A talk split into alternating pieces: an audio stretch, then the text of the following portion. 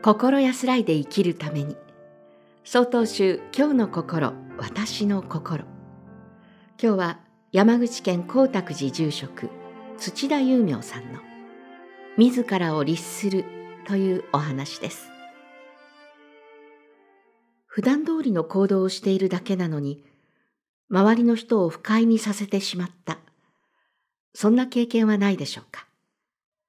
言葉遣いや習慣などは育ってきた環境が現れやすく、そんなつもりはなかったと悔やんでも取り返しがつかないこともあります。私は男兄弟の中で育ち、兄弟間で物を渡すときによく投げて渡すことがありました。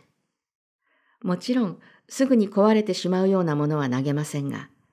テレビのリモコンや雑誌などはぽいぽい投げて受け渡していました。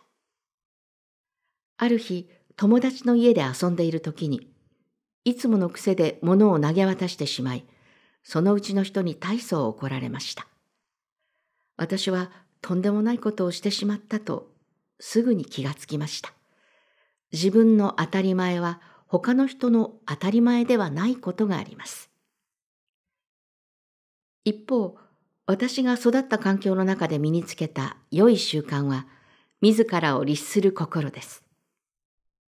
私の親は移動中にゴミを見つけたら拾い、買い物の時、間違えて多めのお釣りをもらった時でも、お釣りを多くもらいすぎと正直に言うような人でした。私もそれを見て育ちましたので、そのように行動しています。ある時一緒にいた人からそのような振る舞いを、かっこいいね、と言われ、負けてられない、俺も真似をする、と言われました。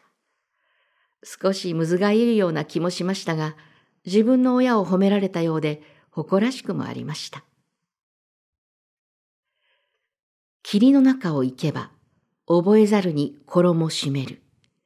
良き人に近づけば、覚えざるに良き人となるなり、というお示しがあります。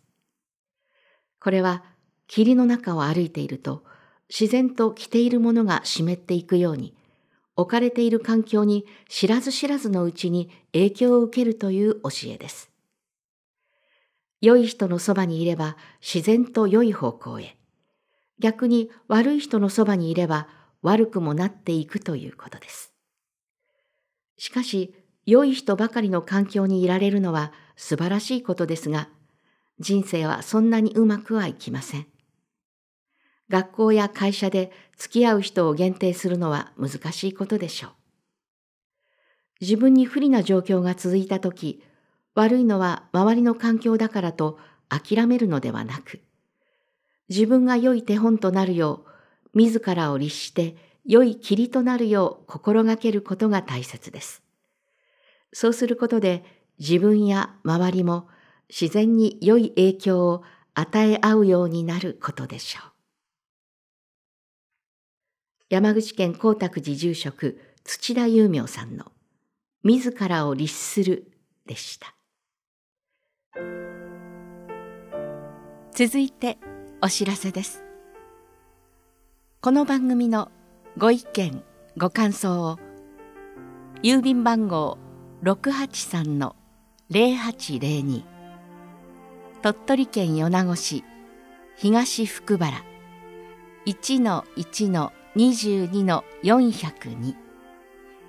曹洞宗中国管区教化センターまでお便りをお寄せください。もしくは概要欄にありますメールアドレスまでお寄せください。お寄せいただいた方にはこの番組の冊子「今日の心私の心法話集」を差し上げます。次回は鳥取県徳雲寺住職西村信也さんの「かけがえのない人」というお話です。この番組は曹洞宗中国管区教化センターがお送りしました。